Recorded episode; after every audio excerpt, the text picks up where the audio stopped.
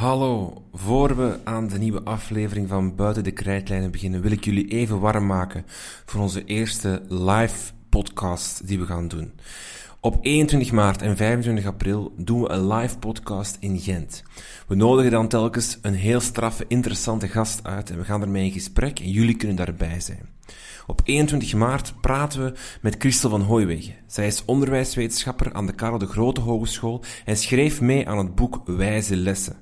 Met haar hebben we het onder andere over de instructieprincipes en over uh, herhalen, modelleren, vragen stellen, formatief evalueren en feedback geven. Op 25 april is Wim van den Broek te gast. Uh, hij is professor onderwijs en ontwikkelingspsychologie aan de Vrije Universiteit Brussel en ook werkzaam als adviseur op het kabinet van onderwijsminister Ben Bijts. Hij schreef al diverse opiniestukken over het niveau van het onderwijs dat in dalende lijn is, dus ik denk dat we daar meer dan genoeg gesprekstof zullen hebben. Beide data kan u langskomen, of u kan er eentje kiezen, en dan kan u komen luisteren naar het gesprek, maar die kan ook vragen stellen en achteraf nog even napraten met een drankje erbij. Ze gaan alle twee door in Gent, Christel van Hooijwegen op 21 maart 2020, Wim van den Broek op 25 april 2020. Meer info en het uh, inschrijven voor deze avonden vindt u op www.krijtlijnen.be slash live. Ik herhaal nog even www.krijtlijnen.be slash live. Ik hoop dat u erbij kan zijn. En dan nu, buiten de krijtlijnen, over werkboeken.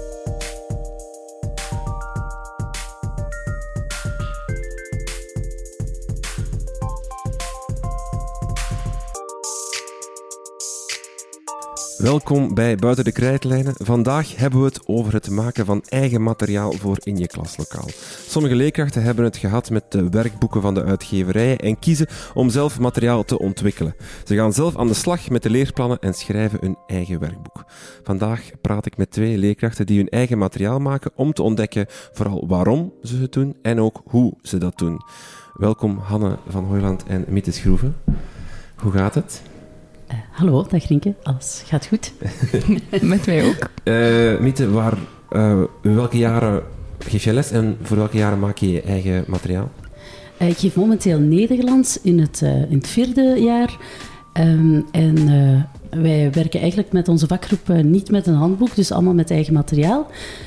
En uh, ik geef ook seminarie taalproject Engels. dat heeft geen uh, leerplannen, dus ook, daar is ook geen handboek voor. Dus daar werken wij eigenlijk ook met, met onze eigen cursusmateriaal. En Hanne? Ik geef PAW en Engels ook voornamelijk in de derde graad. Um, en wij maken ook met onze eigen vakgroep thema's en bundels, wat ons natuurlijk toelaat om in te spelen op actualiteit en dergelijke meer. Oké. Okay. Eerste vraag.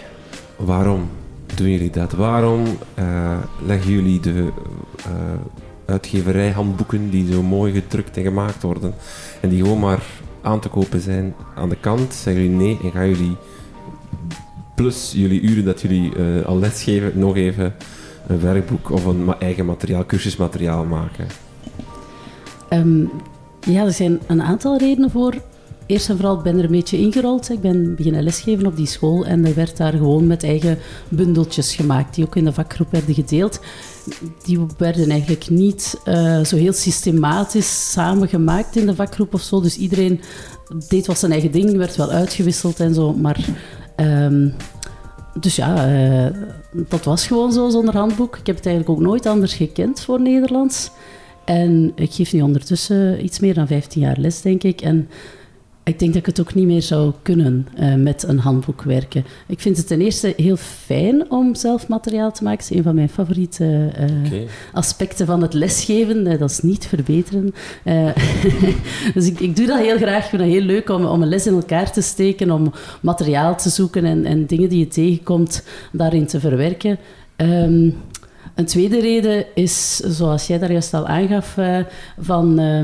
Dat je meer op de actualiteit kan inspelen. Hè, dat je, um, er komt een filmpje over, um, over de, de, de eindejaarstoespraak van, van koning Filip en Flippen.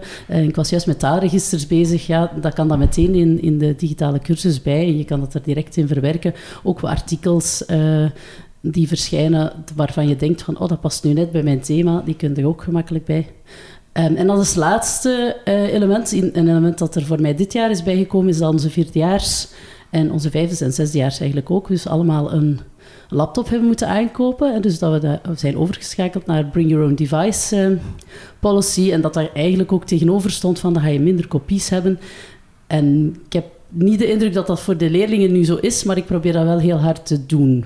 Dus uiteraard zakelijke teksten en zo laat ik nog wel afdrukken voor hen. Maar eigenlijk is mijn cursus digitaal en vind ik het er een beetje over van dan ook leerlingen nog eens bovenop die laptop ook nog eens een, een eh, handboek te laten, of werkboeken te laten aankopen uh, elk jaar. Dus dat is nog een derde reden voor mij. Dus omdat je uh, volledig digitaal, omdat je een cursus maakt, kan je het digitaal luik versterken of, of meer controleren, omdat je zelf kiest wat je ja, beide. ja. ja. Het, is, het werkt heel flexibel, dus ik maak eigenlijk uh, in onze... Wij werken met Moodle, dat is een open source um, ja, bouwpakket, zeg mhm. maar, waar je je eigen cursusjes in kan maken. En daar maak ik eigenlijk hoofdstukjes in, met titeltjes, met links, met oefeningen soms ook die zichzelf verbeteren of... hangt er een beetje vanaf voor welk thema. En dat is natuurlijk heel flexibel, ik kan dat de avond ervoor nog wat dingen bij inzetten of, of uh, uh, dingen in verbeteren als er, als er foutjes in zitten en zo. Mm Hanne, waarom heb jij die keuze gemaakt om toch zelf een werkboek te maken? Um, ik geef zelf nog maar twee jaar les eigenlijk. Ja. Dit is de derde school waar ik al sta. En voor PAW is er gewoon bijzonder weinig materiaal beschikbaar van uitgeverijen dat aangepast is aan de verschillende netten. Want ik heb in uh, stedelijk en gemeenschap, uh, gemeenschapsonderwijs gestaan, daar sta ik nu ook in. En er is gewoon niet voldoende materiaal voorhanden. En daarom is het ook een policy inderdaad van de school om eigen materiaal te maken. Dus dat is niet zozeer een bewuste keuze, maar ik ben daar zelf wel heel blij mee. Want het is bij mij ook wel zeker uh, een leukere activiteit dan het verbeteren. Um, maar bovendien werken wij op de Spectrumschool ook niet met punten, maar met een echt leerplan-doelgericht systeem. Heel kort samengevat noemen wij dat bollen. Dus een leerling kan een groene bol halen als hij een competentie behaalt of een grijze bol. En op die manier kunnen we een beetje meer de, de evolutie inschalen dan een zeven. Mm um, dus dat staat ons natuurlijk ook toe. Die oefeningen zijn zeer gericht op die leerplandoelen. Bijvoorbeeld, ja. uh, leerling kan werken met schaal. Dat is heel duidelijk dan of dat hij dat kan of niet. Mm -hmm. En hebben jullie beide ooit het aanbod, want je zegt er is heel weinig aanbod, mm -hmm. hebben jullie beide ook het aanbod ooit onderzocht van wat er wel al op de markt was en geconcludeerd van ik kan het beter of ik, ik, het is toch niet wat ik nodig heb? Ik moet zeggen dat ik het nooit systematisch heb onderzocht, omdat ja, het is voor Nederlands ook al wel een tijdje geleden dat er nog eens nieuwe eh, leerplannen en, en eindtermen zijn. En er komen er ook nieuwe aan. Hè. Dus ik veronderstel dat er dan weer van alles op de markt ja. gaat komen. Ik ben ook wel van plan van dat met een open blik te bekijken, te willen bekijken. Maar ja, ik ben zo nog nooit iets tegengekomen dat, dat, ik, echt, uh, dat ik echt heel fantastisch vond of zo. Ook, ook weer omdat dat digitale... Wat voor mij ideaal zou werken, is een soort van een digitaler en modulair pakket waar je zelf uit kan selecteren in de plaats van en volledig... Ja, uh, toen ik jong was, waren die handboeken van Nederlands, dat was zo één heel dik boek met allemaal teksten en fragmenten. hè. Uh, en één uh, dunner boek dat je dan moest invullen, dat je altijd moest mee, meesleuren en zo. Um, maar ja, dat, dat laat dan wat te wensen over ten eerste aan, aan actualiteitswaarde. Het zijn ja. vaak ondertussen toch al wel, ja, ik denk zo'n artikel, hoe lang kan je dat gebruiken? Twee, drie jaar. En dan moet je eigenlijk al, of, of, fotomateriaal juist van hetzelfde, het ziet er heel snel gedateerd uit. Mm -hmm. um, maar ook het, het, digitale luik, denk ik dat er weinig handboeken zijn. Ik geloof dat in Nederland wel iets is, dat, dat lijkt mij in ieder geval iets te zijn waar dat je eigenlijk digitaal modules kan, kan aankopen en kan ja. selecteren en kan gebruiken. Maar ik geloof niet dat wij dat in België uh, iets gelijkaardigs hebben. En ik denk dat we daar meer naartoe moeten, maar natuurlijk voor uitgeverij zit er veel meer geld in, in de invulboeken en in mm -hmm. de, de, aankoopboeken. Um, dus ik heb de indruk dat daar niet veel in geïnvesteerd wordt, maar wie weet. Mm. Um, tijdens mijn opleiding, want ik ben historica van opleiding, heb ik inderdaad wel de handboeken voor geschiedenis allemaal naast elkaar gelegd. En overal zit natuurlijk kwaliteit in, maar inderdaad, dingen zijn, zelfs voor geschiedenis, vrij snel gedateerd. Ja. Nu, voor Engels hebben wij ook wel een kleine bibliotheek op school, dus daar valt sowieso inspiratie uit te putten. Uh, maar om eerlijk te zijn, nee, voor PHW heb ik zelfs nog nooit een handboek vastgehad. Maar voor Engels maken jullie ook eigen... Ook eigen materiaal, ja. Desondanks dus... dat je toch ook wel de boeken hebt, of dan, ja. dus die zet je echt aan de kant. Ik probeer te zoeken naar de, want je, je hoort het vaak en je leest het vaak op, Mhm. op, eh, in klassen, bijvoorbeeld, maar ook op, op Twitter of sociale media. Uh, leerkrachten maken sowieso al veel materiaal. Zelfs al hebben ze een, een, een Mhm. werkboek of een handboek, dan maken ze daarbij nog veel materiaal, omdat extra oefening Ja. of noodzaak is. Ik, ik, ik zoek naar het gat dat, dat de uitgeverij niet, niet oplost. Ja, Ik hoor inderdaad actualiteit, eh, of, of Ja. eh, eh, ehm, het is snel outdated. Zo'n bronnenboek is mooi één jaar en daarna is Mhm. het eh, voorbij. In alle vakken eigenlijk. Ehm, Wel, de leerlingen hebben bij ons zelf dat handboek of een werkboek of invulboek of wat de term ook mag zijn, niet. Maar wij hebben gewoon zelf er een paar om inspiratie uit te putten. Ehm, we proberen daar natuurlijk zo min mogelijk uit over te nemen, omdat dat niet de bedoeling is. Maar heel soms staat daar bijvoorbeeld wel een heel duidelijke prent in die je niet online kan vinden. En helaas hebben wij geen tekentalent op school om dat zelf te maken. Dus dat soort dingen, maar dan wel met een correcte bronreferentie. Ehm, maar het gaat, zoals gezegd, de, de leerplannen sluiten niet altijd aan op de info die in een handboek staat. Het gaat te ver of het gaat net niet ver genoeg. En daarom maken wij ons eigen handboek om echt in te spelen. Ook dit jaar voor Engels wisten we, we willen veel nieuwe bundels maken. Hebben we ook gewoon in het begin van het jaar gevraagd, oké, wat zijn jullie interesses? En er kwam van alles naar voren, van ehm, auto's, reggae, van alles. Dus we hebben inderdaad nu ook een themaatje Jamaica gemaakt. En dan voelen de leerlingen zich ook meer betrokken, hebben ze net iets meer zin om daarop in te gaan. Plus, ehm, voor, zeker voor Engels kunnen we ook makkelijker differentiëren. We hebben echt een niveautje voor de wandelaars. Die moeten dan ofwel andere oefeningen of enkel oefening 1 en 2 doen. De anderen moeten iets meer of krijgen een extra interviewtje, dat soort dingen. Dus op die manier, omdat we zelf onze leerlingen echt kennen, maken wij onze bundels. Nu, om, om eerlijk te zijn, ik vind een, ik vind een handboek ook niet, niet fout of zo. En ik Nee. denk niet dat er geen goede handboeken bestaan. Ik weet ook te weinig, ik ben te weinig up-to-date over de Mhm. handboeken om te zeggen van er is geen materiaal op de markt dat, dat goed is. En, ehm,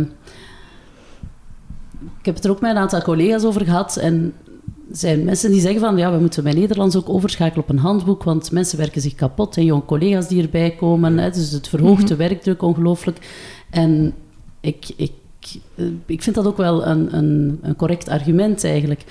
Ehm, maar ja, voor mij is het iets heel persoonlijk. Ik, kan mij er niet zo goed in, in vinden, omdat ik het niet gewend ben misschien. Maar ehm, ja, ik zou, het, ik zou het heel erg vinden als, het, als wij naar een handboek zouden overschakelen. Eh, ook al zou het dan misschien een, een leuk handboek zijn.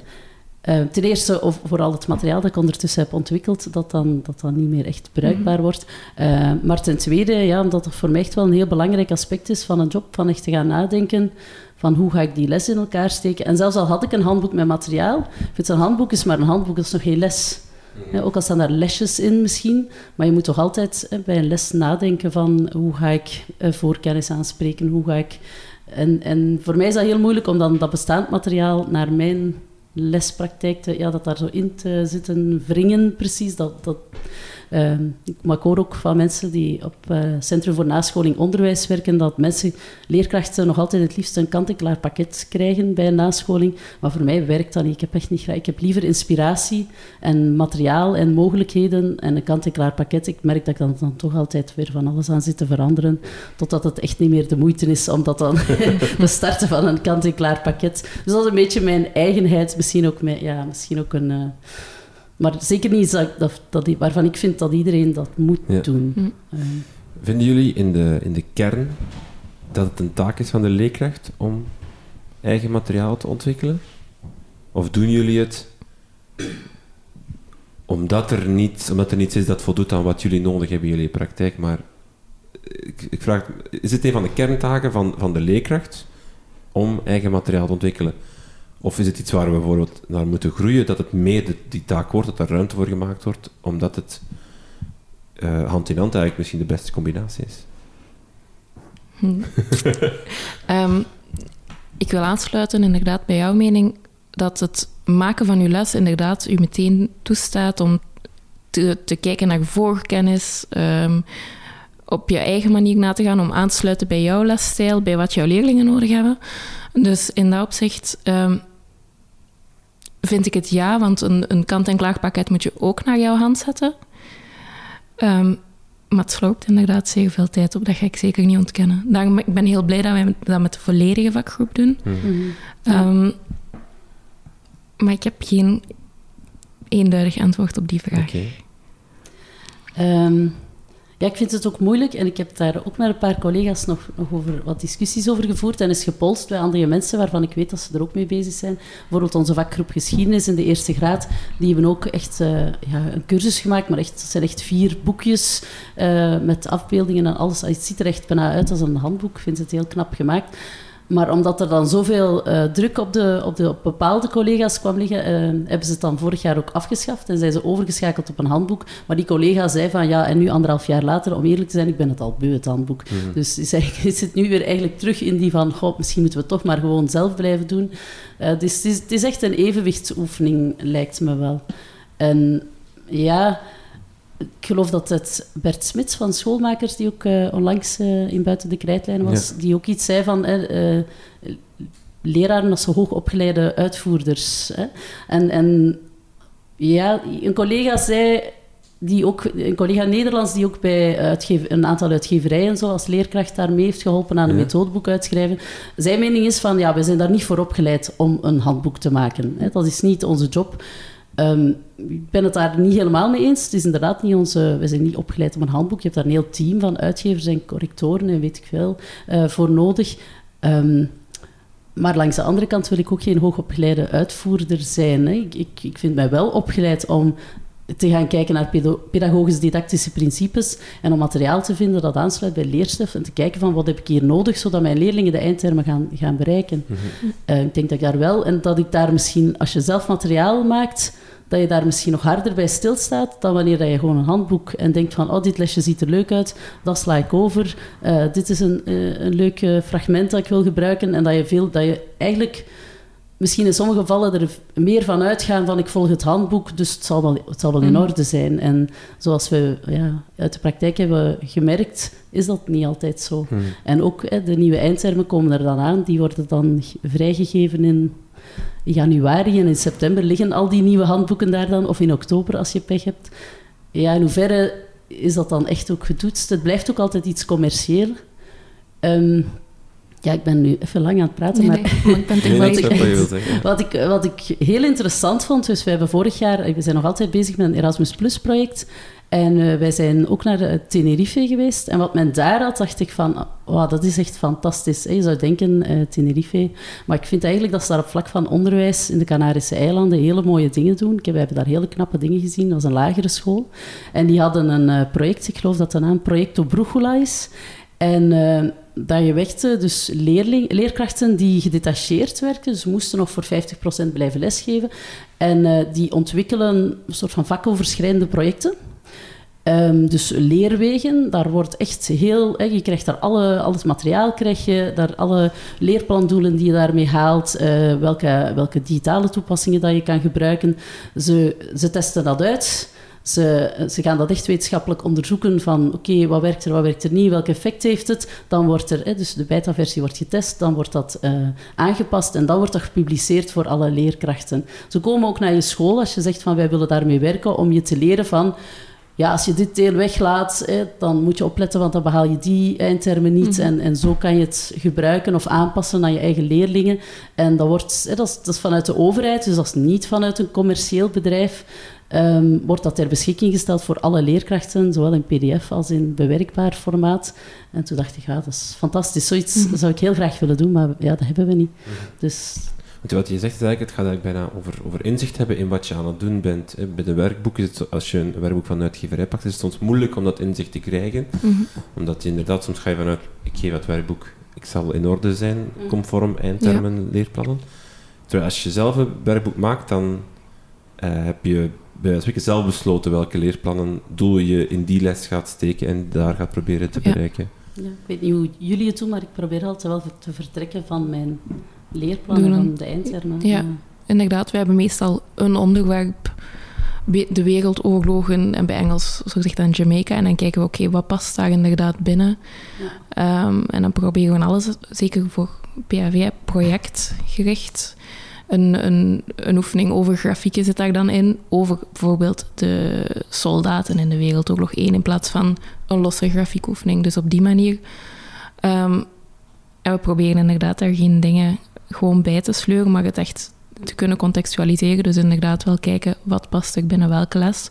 En dan kunnen we ook zien van oké, wat is er moeilijker? En dat vaker laten terugkomen. Er zijn dingen die automatisch zeer veel terugkomen, taalgerichte, zoals informatie uit een tekst halen. Daar krijg je sowieso mee. Maar berekeningen op schaal zit er dan minder in, dus daarvoor moeten we er dan inderdaad wel op letten. Dan moeten we bewaken dat dat er voldoende in komt. Het begin, hoe begin je eraan? Je maakt de beslissing van ik ga eigen materiaal Mhm. ontwikkelen. Ehm, ik weet niet hoe het bij jullie zit, maar is het iets dat je in augustus, juli eh, beslist, helemaal in het begin van het proces, en dat je dan uitdenkt voor het hele jaar? Of is het iets dat je, je beslist van dat onderwerp ga ik even doen en dan daarna dat? Of ehm, is het een lange is het een, ja, hoe moet dat zeggen? Is het een groot project dat, dat, heel, dat dat heel het jaar omvat en heel de, de leerstof Mhm. omvat? Of is het iets dat je gewoon nu even dat, daarna eens kijken, dan dat en dan dat? Ehm PHV is bij ons een, ik zou het geen monolithisch blok noemen, maar staat behoorlijk vast, inderdaad. Ehm, maar onlangs zijn wij naar het eh, Natuurhistorisch Museum geweest in Brussel, naar de dino's. En toen heb ik wel gezegd, ik wil hier iets meer over doen dan ze dat gewoon eens laten zien. Dus toen hebben we daar een heel kort lessenbundeltje over gemaakt. Ik denk dat we daar twee of drie weken mee bezig zijn geweest. Dus dat kan wel, maar de grote delen staan vast. Bij Engels daarentegen is het nog maar het tweede jaar dat we daarmee werken. En dat is, omdat dat een graadsplan is voor Engels, behandelen we dat ook echt zo. Ehm, dus wat we dit jaar zien in het vijfde, krijgen de leerlingen van het zesde ook. Dat was vorig jaar ook zo, waardoor dat we nu dit jaar inderdaad constant nieuw materiaal aan het maken zijn. Ehm, dus dit is inderdaad meer een telkens korte sprintjes Mhm. dan een marathon. En bij jou, Anita? Ja, bij mij is het omdat ik er zo'n beetje ingerold ben, eh, is het meer organisch. en ook heel eh, liquide, heel vloeibaar. Zo. Die cursus, dat is niet zoiets dat ik... Er zijn wel collega's en vakgroepen die het in juni maken en dan eh, Ja. eind juni binnen doen om te laten kopiëren voor alle leerlingen. Ehm, wij hebben altijd in Nederland met bundeltjes gewerkt, dus dat geeft je ook meer ruimte tijdens het jaar om te zeggen van ik herwerk nog eens een bundeltje of nee, dit jaar doe ik gewoon mijn bundeltje van de vorige jaren binnen, want op dit moment eh, komt het mij niet uit om, om er van alles aan te gaan veranderen. Ehm, maar nu dat ik met die digitale cursus werk, ja, kan ik dat heel gemakkelijk aanpassen ook. Eh, en, en ook heel gemakkelijk op het einde van een hoofdstukje of zo, dat ik ook wel eventjes ga kijken van wat werkt er en wat werkt er niet. En ehm, ja, je kent dat wel. Een leerling zegt van, ah, hier staat een fout in de cursus. En je denkt van, ah ja, dan moet ik aanpassen. En het jaar daarna staat dat daar terug in. En zo. Dus ik vind het nu wel handig dat ik, dat ik mijn laptop gewoon in de klas heb staan. En ik, tegenwoordig, als een leerling zoiets opmerkt, dan ga ik dat ook onmiddellijk aanpassen. Want ik weet dat dat anders toch vergeten wordt. Ja. En dat ik ook op het einde wel de reflectie maak van, ah ja, dat, dat ging minder goed. Of dat ging eh, beter. Of misschien moet die volgorde veranderen. Of, of dit was niet zo duidelijk. En ofwel eh, schrijf ik het ook ergens op eh, digitaal in, in die cursus. En kijk ik er het jaar erna naar. Of, ofwel herwerk ik het echt... Mhm. Doe ik die herwerking op, op het einde ook wel. Vanuit wat, vertrek je? Zijn dat leerplandoelen die je wilt bereiken? Of is dat een thema of een onderwerp of iets waar je iets rond wil doen? Jij vertelde straks, Hanne, dat je aan, je aan je leerlingen vroeg van waar, wat zijn jullie interesses? Daar komen dan leuke dingen uit en Mhm. daar steek je dan Ja. leerplandoelen in. Voor Engels, ja. Omdat de leerplandoelen voor Engels in de derde graad beroepsgericht onderwijs... ehm, de lat ligt daar behoorlijk laag. Dus op die manier kan je daar alles insteken. Vandaar, eh, we hebben themaatjes en dan kan je daar eigenlijk bijna alles insteken. Sommige lenen zich natuurlijk iets beter tot eh, dat schrijven of dat mondeling. Maar dat komt dan in een ander thema aanbod. Omdat dat zo korte themaatjes zijn van twee à drie lesjes, is dat heel haalbaar en moet niet alles overal inzitten, omdat dat wel genoeg overlapt. Voor PAV daarentegen ja, zijn er, staan die thema's over het algemeen wel echt vast. Mhm. En zijn de leerplannen dan, liggen die dan constant naast je, de leerplandoelen? Met, met dat je duidelijk overzicht hebt van deze heb ik bereikt, die, of die, hier heb ik, Ja. ben ik aan het werken, die moet ik zeker nog in een volgend thema. Ja, omdat wij zo leerplan doelstellingsgericht werken, zoals ik daarnet zei met onze bollen, is dat meteen heel duidelijk wat wel al voldoende aan bod is geweest en wat niet. Dus eigenlijk is die lijst, dat zijn eigenlijk gewoon de vertaalde eindtermen in 23 doelen. Dus op die manier, dat hangt letterlijk Mm. zo voor mij op ooghoogte Ja, aan mijn ja. bureau, net boven mijn laptop. Dus dan kan ik inderdaad zien, hm, die is nog niet vaak geweest. En dan op die manier, ja. Een kleine boekhouding van... Ja, ja, ja. Ja. Met een kruistabelletje erbij, helemaal. Ja, dat, vind ik, dat zou ik ideaal vinden. Dus ik probeer er ook naartoe te streven. Maar nu moet ik zeggen, ik, ik ben nog niet bezig geweest om dat helemaal op die manier te doen. Omdat ik ook in, eh, hè, dat wij in de tweede graad toch ook in blijde verwachting zijn Ja. van de nieuwe Ja. leerplan. Dus eh, ik, ik heb nu zoiets van, we zullen even wachten en, en nadenken over hoe dat we dat gaan doen. En dan, als ze er zijn, dan, dan er volledig voor gaan. Want om dan nu al die nummertjes erbij te gaan, Mhm. gaan schrijven overal en dan eh, over een jaar nieuwe nummertjes te hebben, dat... eh, dus, maar ja, dat lijkt me inderdaad ideaal. En digitaal kan je dat ook wel doen en daar overzichten van maken en zo, maar ik ben er nog wel een beetje zoeken in. Mhm. Ehm, maar wat ik wel altijd doe aan, aan het begin van een hoofdstukje is voor de leerlingen ook die leerplandoelstellingen die een beetje meer leerlinggericht formuleren. En mm, dat ze dat ook kunnen nalezen van ja, wat moet ik eigenlijk kennen, wat moet ik eigenlijk kunnen. En ik zet daar dan tussen haakjes ook wel de eindtermen bij, zodat Mhm. ze het ook weten van kijk, we zijn hier echt wel aan dingen aan het werken. Je moet dat niet doen, hè, dat, dat is niet altijd nodig. Zeker niet dat je aan het begin van de les je lesdoelen meegeeft, maar eh, voor wie het interesseert en of als leerlingen ernaar vragen, dan kan je Mhm. het altijd openzetten. Dus ik zet dat er wel altijd bij Mhm. tegenwoordig. Ik probeer dat wel meer en meer te doen. Een interessante methode die ik ergens las, was een leraar... eh, was in Engeland geloof ik wel, ergens, waarschijnlijk ergens op Twitter, eh, dat ik het las. En dus die had zijn leerplan genomen en het eigenlijk gewoon letterlijk met een schaar in stukjes geknipt, zin per zin, Mhm. en dan de puzzel beginnen leggen. En dan kan je zo gaan kijken van, oké, hoe moet het eigenlijk opgebouwd worden? En je kan je rekening houden met interleaving en met eh, al die dingen. En dan zo eigenlijk je volgorde van eh, gaan, gaan zitten bepalen. Ik Mhm. denk dat sommige leerplannen zich daar ook beter toe lenen dan andere. Ja. En bijvoorbeeld bij Nederlands, ja, leesvaardigheid. Ja, je kan eigenlijk al die leerplandoels van voorkennis bepalen en zo. Dat is gewoon iets dat je heel hard bij elke tekst die je leest Mhm. gaat moeten doen. Ehm, dus het hangt ook een beetje van je leerplan af. Maar dat vond ik nog wel een interessante insteek. Mhm. Van inderdaad, het zo is echt... Als je echt van nul zou beginnen, van het op die manier aan te pakken. Mhm. Mhm. Zijn er eh, didactische principes of ehm, strategieën die jullie systematisch in jullie, in jullie werkboeken of in jullie materialen steken? Ik hoor al interleaving en, en dat Mhm. soort dingen, de wijze lessen. Ja. eh, eh, Ja. Wat zijn het? Eh, zeven, Twaalf. twaalf Ja. hoekpunten? Nee, Ja. even, stappen die je moet doorlopen. Zijn dat dingen die, die jullie lezen en dan, dan gaan gebruiken in jullie lessen? Ja, systematisch is een heel groot woord eh, voor mij. Ehm, maar ik ben nu toevallig wel bezig aan een lessenreeks rond oude verhaalvormen, zoals sprookje, mythe, en fabel en sage. En daar heb ik wel eh, dan eh, de twaalf bouwstenen van de twaalf wijslet, dus daarmee dat ik het wist, nog er eventjes naast gelegd en echt gaan kijken van, oké, waar, waar zit het al in? Of, of waar kan het nog bij? Of, en ja, daar ben ik wel een aantal dingen die ik nu ga toevoegen. Hè, bijvoorbeeld het scaffolding die dan, die dan eh, uiteindelijk wegvalt. Hè, van, ze bij, het eerste, bij de eerste kweesten, want het is met Classcraft gemaakt.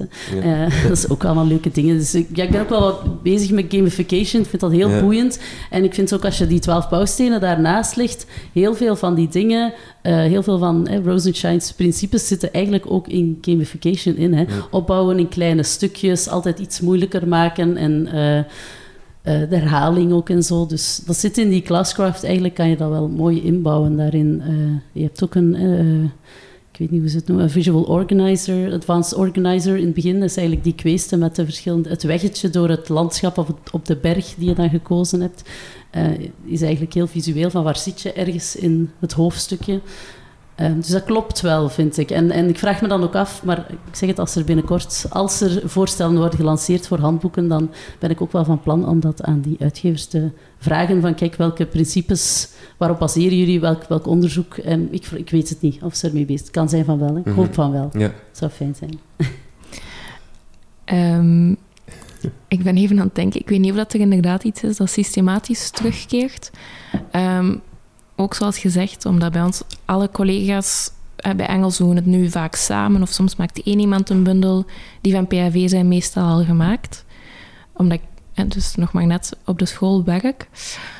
Ehm, dus ik denk dat iedereen daar op zijn eigen manier een beetje mee ingaat. Ik probeer af en toe wel eens een do-now te doen om de, de voorkennis te testen, voordat ze binnengaan eigenlijk al eens na te kijken. Maar systematisch, nee, dat is, dat is inderdaad een groot woord. En jullie zijn met de hele vakgroep, hebben jullie dan Mm. afspraken gemaakt over eh, opbouw, structuur, layout, dat soort dingen? Of is dat ook een beetje uit iedereen zijn eigen element of zijn eigen ideeën insteekt? Ehm, er is één vaststaande layout, dat is echt een schabloontje.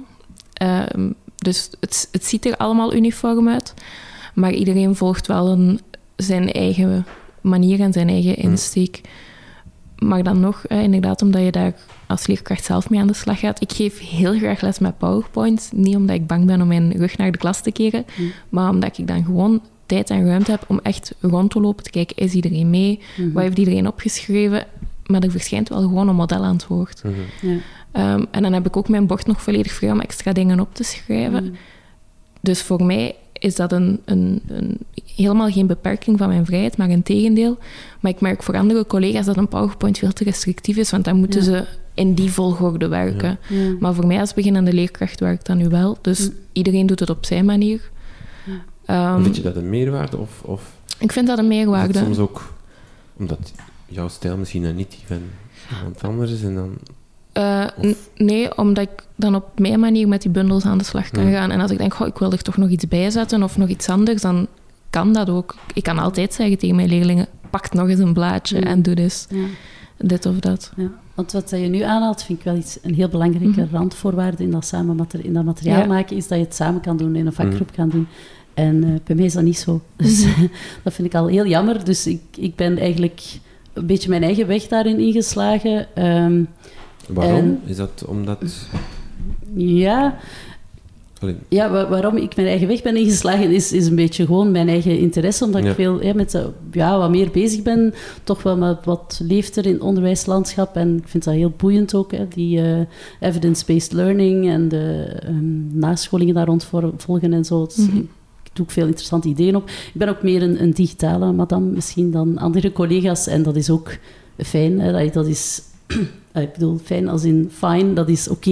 ja. En dat digitale, dat is een, een middel. Ik vind dat geen, dat is geen meerwaarde op Ja. zich. Hè. Dat is ook al, al bewezen trouwens. Ehm, maar mij geeft het wel heel veel mogelijkheden. Ik, ik kan er ook goed mee werken. En andere collega's hebben daar een andere snelheid in. Maar ik vind het wel jammer. Ehm, en ja, onze vakgroepwerking draait op dit moment door omstandigheden ook gewoon eh, niet goed. Mm. En dat, dat vind ik niet zo fijn, want ik vind dat we... Ja, we moeten veel meer delen. Hè? Dus vandaar, Mhm. ik probeer ook wel regelmatig iets op klassement eh, te zetten tegenwoordig.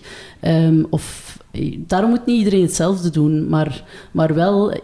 Het ligt ook een beetje aan, aan de werkdruk, heb ik de indruk. Dus mensen Mhm. denken van, goh, een vakvergadering om dat te leren of daarover te... De, de tijd schiet er dan al snel over om zo'n dingen te doen, terwijl... Ik vind dat op korte termijn is dat inderdaad werkdruk verhogend, maar op lange termijn is dat, is dat werkdruk verlagend. En ja, Mhm. dat vind ik heel jammer dat, dat, er zo, dat we precies zo te veel verbeterwerk en nog te veel taken hebben liggen om, zich, om ons met die dingen bezig te houden. En eh, ja, dat is jammer. Maar ik vind die samenwerkingsverbanden wel op andere plaatsen. Ik heb bijvoorbeeld een, een project gedaan rond taalregisters eh, en dialecten. En eh, via e-twinning gedaan met eh, collega's, uit, iemand uit Ieper en iemand uit Hasselt. En daar hebben we een gemeenschappelijk Google Drive-map in. En de ene persoon zegt van, ah ja, ik heb een evaluatieformuliertje gemaakt of ik heb die opdracht uitgeschreven. En je zet het erin, je past het wat aan aan je eigen schooleigenheid. Want het is een, het is een school uit gemeenschapsonderwijs en uit TSO en AISO. Dus je past dat een beetje aan aan je eigen stijl en aan je eigen, leer, aan je eigen leerlingen. Maar dat vind ik wel heel fijn. En die uitwisseling, dat, dat mis ik nu op dit moment wel een beetje eh, Mhm. in onze vakgroep door. Dat is ook niet altijd... Dat, dat gaat zo altijd weer een beetje omhoog en omlaag. Maar op dit moment zitten we niet in een goede plaats. Mhm. Jammer Mhm. genoeg.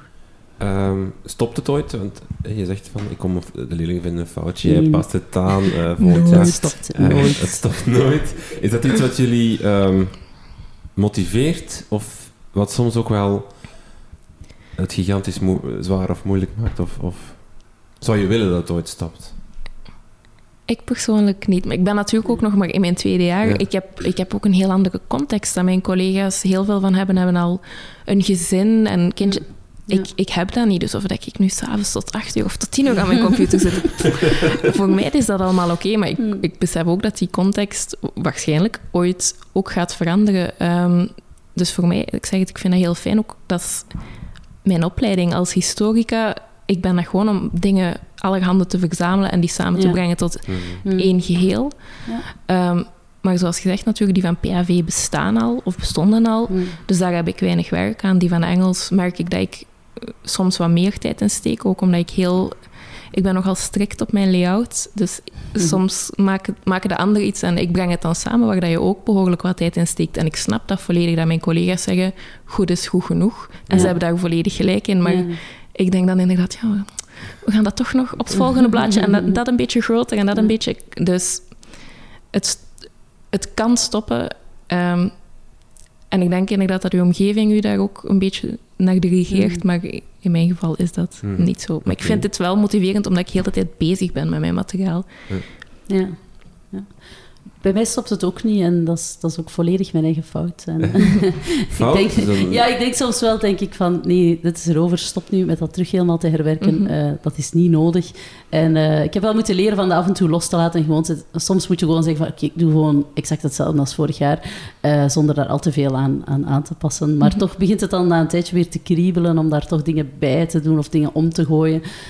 Maar ja, dat, dat houdt het ook wel boeiend voor mij. Dus ik, ik weet ook wel van, ja, zonder dat blijven zoeken en blijven veranderen, dat ik het ook waarschijnlijk wel heel snel heel saai zou vinden. Mhm. Mhm. Is dan die zelfkritische blik cruciaal als je een eigen materiaal ontwikkelt? Omdat ik kan me voorstellen dat de eerste keer dat je iets maakt, Mm. dat het dan nog niet... eh, dat het al heel Ja. goed is, maar misschien nog niet Ja.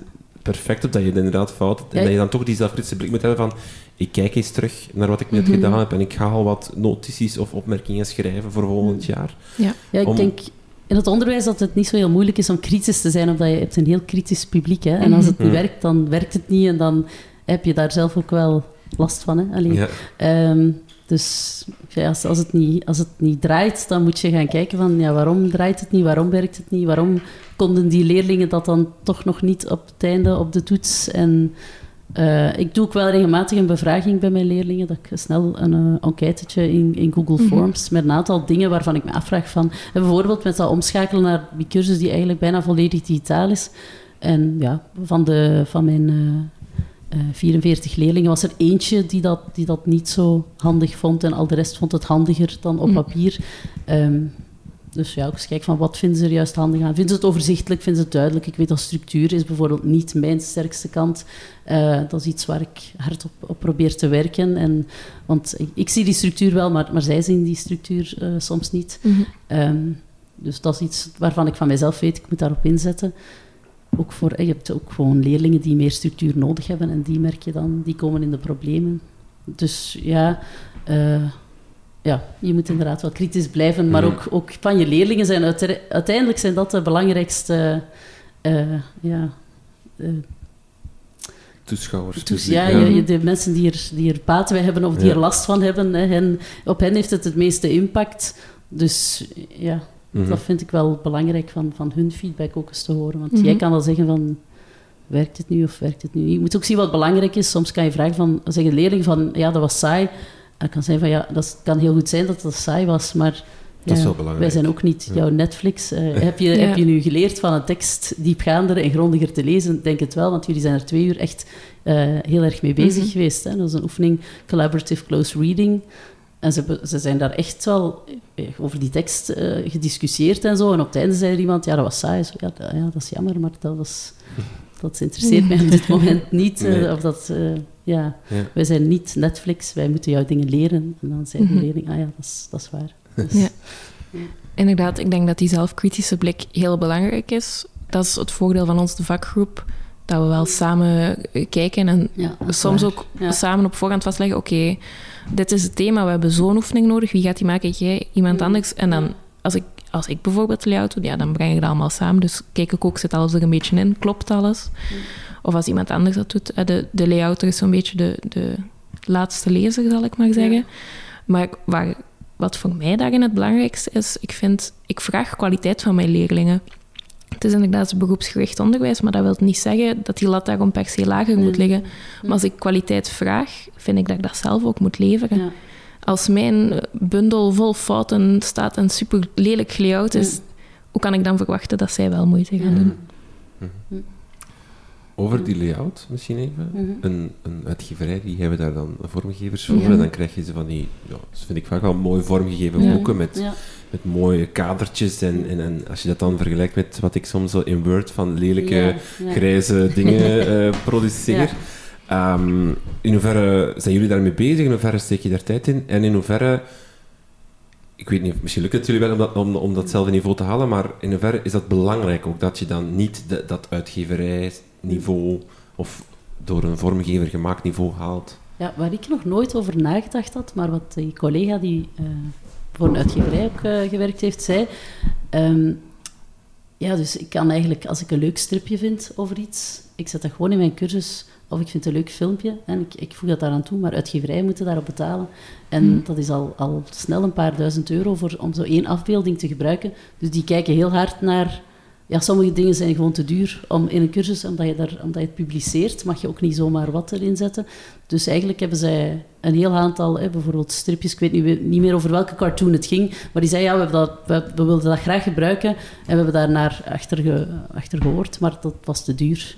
Dus we kunnen dat niet gebruiken. Terwijl daar heb je wel heel veel vrijheid. Hè. Als ik een, een fragmentje van de ideale wereld wil gebruiken, dan eh, zet ik het er gewoon bij op. Eh, terwijl uitgeverij daar toch ook wel wat gelimiteerd zitten. Soms kan ik mij Mhm. voorstellen. Ik weet niet in hoeverre dat dat een rol speelt, maar ik had daar zelfs nog nooit bij stilgestaan. Dus Is het auteursrechtelijk gewoon dat, je, dat, dat wij onder het noemt dat, educatieve Ja, auteursrecht valt, dat inderdaad, gewoon moeten ja. goed bronnen vermelden, Ja, maar het is omdat zij het verkopen, het, geld ja, vervragen. ja, dat, oké, ja, ja. inderdaad. Dat ze daar veel meer voor Ja. moeten betalen, Hm. bijvoorbeeld. Dus dat voordeel heb je dan wel als je Ja. je eigen cursus wil opleuken. Eh, langs de andere kant is, eh, is opleuken ook weer afleiding. Mhm. Heb ik, las ik, eh, visuele afleiding. Hm. Dus ja, ik, ik veronderstel dat handboeken daar ook wel naar kijken van in hoeverre is die leuke layout een afleiding of is, ondersteunt die het, eh, het leren. En, en dat is een belangrijke vraag. Maar ik. maakt het voor een leerling een verschil tussen een, eh, wat ik zou zeggen, een lelijk Word-documentje met zo de hoofding van school en dan gewoon in Arial 12 de, de opgave en dan zo met, met, met, bol- met puntjes de stippenlijn gemaakt, tegenover dan zo een, een gelayout eh, werkblad eh, of invul, Hm. wat een invulboek dat, dat met verschillende, dat gewoon al in kleur is, wat vaak al Hm. niet is als je het zelf laat afdrukken of zo op een school. Maakt dat voor een leerling een verschil, denken jullie? Of is dat Ja, iets dat wij in ons hoofd steken? Ja? in mijn, allee, in mijn optiek wel. Wij drukken ook af in kleur. Ah, ja. Allee, wij werken Ja. samen in drukkerij. Ah, ja. om, allee, nogmaals van horen zeggen, want ik werk nog maar een jaar op school, omdat de, het ook al visueel aantrekkelijker is, maar ook omdat de leerlingen op de een of andere manier daar, daar toch iets, iets trotser op zijn en, en hun bundels minder als klatjes behandelen. Misschien gewoon iets eh, serieuzer. Ja. Allee, zo, eh, meer, dat geeft, ja, geeft meer autoriteit aan dat werkblad Ja, of zoiets, heb ik ook. soms het gevoel. En ehm, ik zeg het omdat ik best wel veel bezig ben met die, met die layout. Het is gewoon uniform. Alles, Mhm. alles ziet er hetzelfde Dat uit. vind ik En wel belangrijk. Ja, ik denk dat dat echt gigantisch belangrijk is. Want als een leerling elke keer opnieuw moet gaan zoeken hoe iets eruit ziet Ja. en wat de structuur is, ik, ik denk dat dat voor misschien een onbewuste, maar toch wel een, een zware cognitieve belasting kan zorgen. En kan je enkele elementen op, opnoemen die, die, die je dan gebruikt eh, in, in jouw structuur? Is dat een vaste... Ja, we hebben dus zo dat schabloontje van school, Ja. zoals gezegd. Dus de hoofdtiteltjes staan in een, een blauw kadertje, ondertiteltjes staan dan in een kleurtje met een lijn eronder. Maar juist omdat het in kleur wordt gedrukt, kan ik ook belangrijke woorden zetten ik al in blauw. Mhm. Want ja, fluoriseren, daar, daar doen die van ons eh, niet altijd aan mee. Maar dan springt meteen in het, in het oog wat het, wat het belangrijkste woord is in een tekstje of in een, in een geheel. Mhm. Welke tools gebruiken jullie bij het maken van materiaal? Zijn er... eh, Ik, eh, maken jullie alles in, in, gewoon in, in Word? Jij maakt het digitaal natuurlijk, Ja. Mieter, dus dat is waarschijnlijk direct in het eh, programma, of in Moodle eh, dan? Ja, of via, eh, via Google Drive Ja. ook wel. Hm. En dat, is, dat is ook het voordeel dat als er een foutje in staat, kan je het aanpassen. En het, Mhm. het staat ook meteen aangepast voor de leerling. Mhm. Ook gewoon de, Hanna, bij jullie gewoon de, in Word de bestanden? Allee, of alle- ehm, we zitten zo'n beetje in die traditie ehm, tussen Word en alles op Google Drive en Mhm. Google Docs. maar wel gewoon een tekstverwerker. Ja. Gewoon inderdaad. ja. een Niet, tekstverwerker. niet publisher of Ja. zo, dat je het echt gaat layouten. Nee, Oké. nee die vaardigheden En zijn er hebben andere niet. tools die jullie gebruiken daarbij ehm, ehm, om, om, om een materiaal te maken? Want je kan natuurlijk ja, je kan oefeningen maken, maar je kan ook eh, digitale dingen. Ik hoorde Classcraft al dat jij Ja. eh, verwerkt in jouw Ja. eigen materiaal. Ik weet niet of er nog dingen zijn die we kunnen meegeven. Eh, ja, ik gebruik Formative bijvoorbeeld wel. Eh, niet om lesmateriaal, het is een site, dus een beetje, het lijkt een beetje op Socrative. Ik weet echt zelfs niet wat de Mhm. verschillen zijn, maar dus om eh, herhaling van leerstof in te steken. Dus dat je aan het begin van de les, de eerste vijf minuutjes, ook omdat ze allemaal een laptop hebben, maar het kan even goed met telefoon, dat je drie, vier meer keuzevragen stelt. En het werkt inderdaad beter dan te vragen van wie weet er nog wat een Mhm. eufemisme is. En één iemand steekt zijn hand op en Ja. die zegt dan ongeveer wat een eufemisme is. En je denkt van, oké, iedereen is mee, we kunnen verder. Terwijl Ja. als je het dan, ja, eh, als dat een week geleden is, ze weten daar echt nog heel weinig van.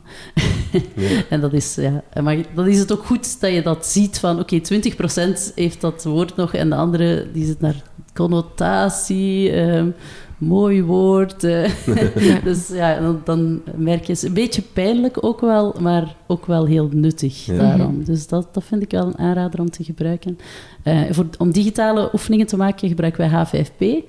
Dat is een beetje zoals boekwidgets. Ik ben eigenlijk vertrokken met boekwidgets. Ik vind boekwidgets fantastisch, maar omdat we een open source school zijn eh, en die H5P is, eh, is eigenlijk de open source tegenhanger van, eh, van boekwidgets. Maar eigenlijk moet je ergens een plekje hebben om dat te zetten. Dus een Moodle bijvoorbeeld Ja. of een ander platform. En, eh, maar voor zoals ICT-coördinator is het heel gemakkelijk om je eigen Moodle te maken. Dus eh, op een half uur heb je, heb je zelf een eigen Moodle.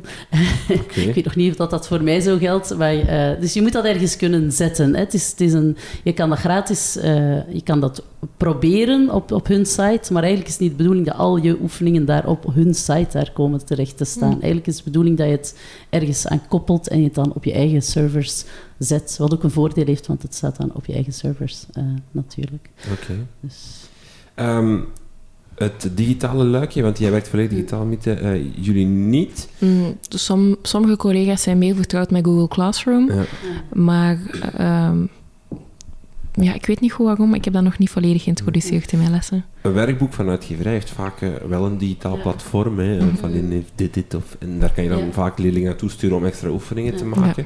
Het wordt vaak ook wel aangehaald als iets wat je dan niet hebt als je eigen materiaal maakt. Eh, voor, zeker voor wiskunde bijvoorbeeld Oh. is dat een, een onuitputtelijke databank aan Mhm. oefeningen. Is dat iets wat jullie eh, hebben, missen soms als je dan als je eigen materiaal maakt? Of Ik vind voor in Nederlands dat er voor zo oh, oefeningen op de werkwoorden of oefeningen op spelling, dat er eigenlijk best wel te vinden valt Mm. online. Mhm. Dus die oefeningen ga ik ook niet allemaal zelf maken. Dat zijn de saaie oefeningen, noem ik die. maar die zijn soms nodig, maar echt inderdaad om te drillen. Ik, ik stel ze, ik, ik, ik ga gewoon links geven, ik stel ze ter beschikking. En wie extra wil oefenen, kan daar extra oefenen. Ehm, we hebben ook wel eens met Zo Spel Je Zo gewerkt. Dat is ook iets van lang geleden, toen er nog CD-ROMs waren. Eh, maar de- de- ze kunnen daar ook nog aan en de spelling is nog niet veranderd sinds dan. Dus eh, daar kunnen ze ook nog op oefenen. Dus ja, en voor andere dingen binnen Nederlands vind ik dat minder... Ja, min- je hebt daar minder zo oefeningen. Zo, hè. Eh, het, is, het is meer... Bijvoorbeeld leesvaardigheid kan je ook een een stappenplan meegeven en zeggen van ja, kies een artikel en die kunnen ze ook vinden. Je kan ook hen tonen Hmm. van waar kan je nu in, in het krantenarchief, kan je alle krantenartikels vinden en kies er daar eentje uit en pas het zelf eens toe. Luistermateriaal binnenkort eh, zou het archief voor onderwijs een leerlingentoegang Ja. krijgen. Het ging na de paasvakantie klaarstaan, maar ik heb er nog niks van gehoord, dus ik betwijfel het ten zeerste of het na de paasvakantie, het zal misschien eerder september worden. Eh, maar dat is, dat is ook een ongelooflijke bron van materiaal dan voor Nederlands, waar je ook kan zeggen, kijk, ik heb hier een playlist gemaakt met een aantal fragmenten en als je er meer over wil weten, bekijk dat eens. Mm. Hetzelfde met, je hebt heel veel YouTube-kanalen ook, vooral van Nederlandisch wel, maar waar dat, die, die regel van de tussen en nog eens wordt uitgelegd, eh, wie het graag laat ze kiezen van, kijk, lees het na op taaltelefoon, of hier is een link naar een filmpje. Sommigen bekijken de filmpjes, anderen lezen het gewoon en, en ze Mhm. maken dan hun eigen theorieblaadje. En, dus ik vind voor zo'n dingen, eigenlijk vind je wel oefeningen voor Nederlands dan. Mhm. Hè? Mhm. Oké. Ehm, eigenlijk een beetje hetzelfde. Wij hebben wel onze eigen database met remedieringsoefeningen. Niet alles staat daarin, maar Die jullie ook zelf gemaakt hebben? Eh, ja, dat is een collega die dan merkt, ah, een leerling heeft iets extra nodig op de regel Ja. van drie, iemand anders. Die, is- die is zeker niet volledig, want die is echt ontstaan uit nood, bijvoorbeeld. Mhm. Zoals gezegd, die leerling heeft een extra oefening nodig op regel van drie. Die andere op eh, schaal, iemand anders op wetenschappelijke vaardigheden. Ehm, dus ze is niet compleet, maar we kunnen ze wel van elkaar ehm, gebruiken. En omdat wij voornamelijk met permanente evaluatie werken en niet met toetsen, ehm, is dat ook iets makkelijker om in te spelen. Ook bijvoorbeeld voor Engels. Ehm, onlangs ging het dan over uh, the future tense, I am going to or I will. Ehm, en dan waren er leerlingen die het zo toch een beetje in de mist sloegen van I will to go en die dingen. Dus dan zorg ik gewoon dat ik al een één kopietje klaar heb. Ik kopieer dat tijdens de pauze en de volgende les kan ik ze dat dan gewoon geven. Mm Oké, dus geen gemis. Um, halen jullie soms wel eens...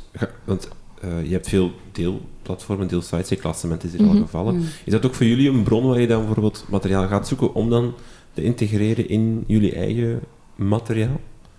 Of vertrekt het toch allemaal vanuit jullie zelf? Nee, ik, ik ga inderdaad wel eens kijken op uh, klassementen of gevraagd mhm. eens raad op, op Twitter of, of ergens. Uh, Ja, ik laat mij wel graag inspireren door lessen van andere mensen. Ik zou ook uh, graag wat meer in andere mensen hun lessen. We zijn deze week toevallig met mijn collega in Mechelen gaan kijken bij Jeroen Heerman naar een van zijn klil Engelse geschiedenislessen.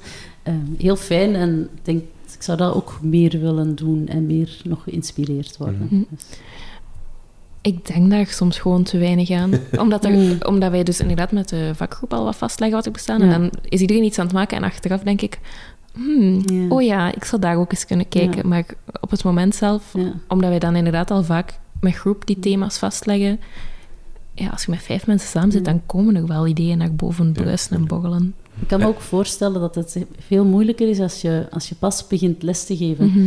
Omdat als je... Nederlands 4 is nu echt een vak waar ik me echt al in thuis voel, dat ik ook al jaren geef. En dan kan je veel sneller, als je iets tegenkomt, denken van, ah ja, mijn hoofdstukje van in mei, daar past dat bij. Hè? En terwijl in het begin heb je nog niet zo... Ja, je hebt het overzicht, op, op, dat geheel en waar het allemaal naartoe moet gaan en waar je leerlingen vandaan komen. Dus je bent ook nog veel met klasmanagement bezig en met je materiaal klaar krijgen voor de volgende dag. Mhm. Het is meer... Dus ik denk wel dat dat dat iets is dat gemakkelijker wordt als je al langer les geeft. Ik kan me voorstellen, als er een collega bij ons begint, dan probeer ik ook altijd zoveel mogelijk mijn materiaal te delen. Mhm. Want ik vind niet dat we dat kunnen verwachten van mensen die pas beginnen. Vandaar ook weer die vakgroepwerking, die er echt wel zou moeten zijn mm bij het maken van eigen materiaal. En ja, bij ons wordt er nu ook gesproken van een handboek te nemen. Maar ik heb de indruk dat dat dan misschien een, een soort van... Ja, uh, doekje voor het bloeden is om, om te zeggen van ja, onze vakgroepwerking draait niet 100%, er zijn te grote verschillen, we zullen een handboek mhm. nemen, dan, en, dan is het probleem opgelost. Ehm, maar dat is natuurlijk ook niet zo. Mhm. Het is niet omdat je allemaal hetzelfde handboek uh, gebruikt, dat die vakgroepwerking dan ineens... Hè, dat moet je dan nog altijd hebben. Dus mhm. ehm, ik denk dat dat daarvoor geen oplossing is. En dat misschien daarvoor wel gebruikt zou kunnen worden. Dat is bij ons ook een beetje een achterliggend idee, dat die cursussen die dan voor iedereen, door iedereen worden gebruikt, zorgen voor um, een eerlijkere evaluatie, als ik het zo mag noemen. Dat een, een leerling van mijn collega uit het vijfde jaar slaagt. En mocht hij in mijn klas hebben gezeten, dat hij ook slaagt. En niet dat er compleet andere leerstoffen of andere methodes zijn, maar dat iedereen het toch ongeveer op dezelfde manier krijgt aangeboden. En wat is dan de link met het feit dat, je, dat dat door jullie gemaakt is? Zou je dat niet hebben als je een, een handboek zou nee, nemen? inderdaad, met een handboek wel. Maar omdat jij zei um, dat, dat jullie vakgroep niet zo ja. eens het is, het is misschien een gevaar van eigen materiaal maken, dat je een beetje je eigen koers gaat varen. En, en ik denk dat dat inderdaad...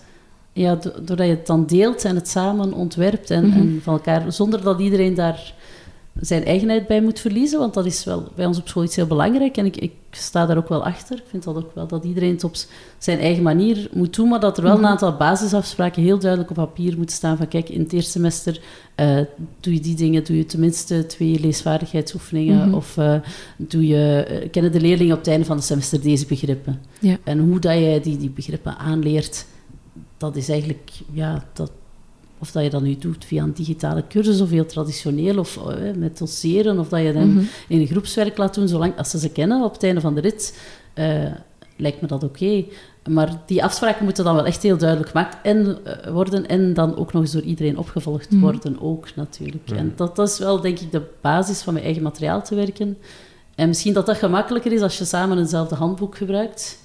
Um, maar ook niet, het is ook geen... Ah ja, het is ook geen is ook niet... Geen wondermiddel. Nee, het is ook geen wondermiddel, inderdaad. Het kan even goed misgaan. Mhm. Ehm, als je zelf, zelf de handboek gebruikt, iedereen gebruikt op een andere manier of slaat dingen over of, of doet er andere dingen mee. Mhm. Dus, ja. Maar ik denk in een goede eh, als je het echt ja, dat, het, dat dat wel de juiste manier is om het te doen. En ook een voordeel van het in de vakgroep te doen, is dat iedereen zijn, zijn eigen kwaliteiten heeft. bijvoorbeeld, ik ben meer zo de, de de, ontwerper van dingen. En ik had dan een collega die meer het uh, pitch precies is en die daar dan... Dus ik, ik, las dat ook niet na, ik maakte dat, ik stuur dat door en ik weet dat hij dat terug doorstuurt met alle punten en commas en mhm. kleine foutjes eruit gehaald en dat is, dat is perfect zo. Hè. Dus uh, dat is zijn sterkte, van dat echt te gaan nalezen en daar alle minime foutjes uit te halen. Dat is niet mijn sterkte, dus dan kun je dat ook een beetje verdelen. En hij, vindt het, hij vond het fijn van, jij maakt het materiaal, uh, dat is altijd welkom. Mhm. Hè. Dus dat je daar elkaar wat in kan aanvullen. Of de ene collega weet meer over dat thema binnen geschiedenis mhm. en die werkt daar een hoofdstuk rond uit. De andere collega weet meer over dat onderwerp. En ja, dat is heel fijn. Maar dat moet je ook wel voor een deel loslaten natuurlijk. Hè. Je moet dan ook mhm. kunnen zeggen van kijk, dit is mijn expertise. Ik heb dit ontwikkeld, maar dan het volgende deel is jouw expertise. Dan geef ik je ook het materiaal dat jij gemaakt hebt. Of, ja zoiets. Dat is ook een andere manier om, om samen een cursus te schrijven, denk ik. Hè? Mhm. Dat je het wat verdeelt en dat iedereen zijn eigen sterktes daarin kan steken. Mm Er gebeurt ook omgekeerd dat, uh, dat jullie materiaal op deelsites klassement terechtkomt. Um, of is daar toch een soort van bescherming of, of zo van gratis te beschikbaar zijn voor iedereen? Vind ik wel een moeilijke, want het is toch materiaal waar je soms bloed, zweet en tranen in gestoken hebt waar je hard aan gewerkt hebt met een bepaalde groep of alleen? Voor PAW heb ik dat nu nog niet gedaan, omdat ik zelf eigenlijk daar niks van heb gemaakt. Voor Engels, ja, eigenlijk. waarom, waarom niet, inderdaad. Ehm, zeker, ik, maar ik weet niet in welke mate dat dan natuurlijk de, de gewoonte is op onze school. Ik zal het zo maar zeggen. Maar dat is zeker iets. Ik heb bijvoorbeeld zelf een themaatje gemaakt over de Red Star Line. Um, ik heb dat toen ook wel doorgestuurd naar de educatieve dienst van Red Star Line, dat ze het zeker mochten hebben en gebruiken, maar dan gewoon het antwoord gaat, we komen er nog op terug. Ja. Um, maar anderzijds, ik heb bijvoorbeeld ook zelf een, uh, is een website gemaakt, dat ze zo zelf een lesje zelfstandig aan de slag ja. konden en zo. Dus ik zou inderdaad wel meer kunnen delen en ik heb daar inderdaad ook niks op tegen. Maar zoals ja. gezegd, Veer, ik denk daar altijd een beetje te laat aan. Ja, ja het, is, het is een beetje... Het is tijd dat je er wel wat, wat moet insteken. En ik ik heb het ook niet altijd zo gedaan, maar ik probeer het wel meer te doen. Mhm. Ehm, dus onze ICT-coördinator is uiteraard heel pro-open source. En uh, zijn redenering, en trouwens, ik geloof dat het in Engeland ook bij wet zo is, dat je, je wordt eigenlijk betaald door de staat. Mhm. Dus alles wat jij ontwikkelt in, in, het kader van je job, moet je eigenlijk ter beschikking stellen van alle leerkrachten. En dat is ook het principe van open source natuurlijk. Mhm. Je stelt het ter beschikking en andere mensen kunnen het gebruiken. En uh, ja, ik sta daar principieel ook wel achter. Ik vind dat inderdaad ook... Uh, iedereen mag mij altijd alles vragen, maar mhm. ik, ik, denk er niet altijd na, aan. Of ik denk van, ja, het staat misschien toch nog niet helemaal op het punt en... Uh, het moet al echt goed zijn vooraleer ja. ik het ga delen. Um, maar vorig jaar waren wij ook in Engeland uh, met ons in, Lon in, een Londense school met onze Erasmus. En daar ligt die cultuur van dat expertise delen toch veel meer. Mhm. En bij elkaar gaan kijken. Um, en ja, daar heb ik wel gezien van, goh, ja, we, we, doen dat te weinig, we moeten dat meer doen. En uh, collega's zijn met zoveel interessante dingen bezig en we weten het eigenlijk niet van elkaar. Mhm. En we zouden daar veel meer, bijvoorbeeld op de EdCamp, uh, daar was jij ook vorig jaar geloof ik. Um, ja, dat is fantastisch, hè? Dan leerkrachten die aan elkaar dingen vertellen. Mhm. Eh, we moeten dat zoveel meer doen. Mhm. En uh, de tweede reden waarom ik het doe, is omdat mijn leerlingen... Ik had vorig jaar die module gemaakt rond oude verhaalvormen. Dus ik heb een, in Google Sites een hele... dus daar heb ik een Google Sites voor gebruikt. Om een soort van websiteje te maken met kwesties en met opdrachten en zo. Is, dat is heel leuk om te maken. Ik vind het fantastisch. Ik amuseer mij rot. Uh, ik zeg daar onnoemelijk veel tijd in, maar ik vind dat gewoon ook heel plezant. en dus op het einde deed ik ook een evaluatie met de leerlingen. En een van die leerlingen zei, ja mevrouw, om eerlijk te zijn ja, dit was echt wel cool. En kunt u die andere leerkrachten dan niet eens leren om ook zo'n soort dingen te doen? Want alleen die proberen soms wel hip te zijn, maar het is toch, het is toch niet zoals dit. En, dus die zeiden, de rest van de klas had ook zoiets van, ja, ik wil dat eens vertellen aan andere leerkrachten van Classcraft en zo ook. Hè. Um, en toen dacht ik, ja, ze hebben wel gelijk. En dan, dus ik geef er binnenkort een nascholing over op CNO. Oké, voilà. uh, dus over, de, over die module en hoe dat je het ook kan... iedereen kan dat kopiëren, het staat op mijn drive, je kan een kopietje maken. Je kan het ofwel zo gebruiken, of je, je kan het, het aanpassen, hè, je eigen dingen ermee mm doen. Uh, en ja, dus het is mijn goede voornemen om dat om dat meer te doen. Oké, dames, hartelijk dank voor deze inspirerende verhalen met de schroeven Hanne van Hoyland. En jullie bedankt voor het luisteren. Je kan ons volgen op Twitter via @dekrijtlijnen of via facebook.com slash dekrijtlijnen of ook via onze website www.dekrijtlijnen.be. We hebben ook een nieuwsbrief. Inschrijven kan via de show notes van deze podcast. Dank voor het luisteren en tot de volgende.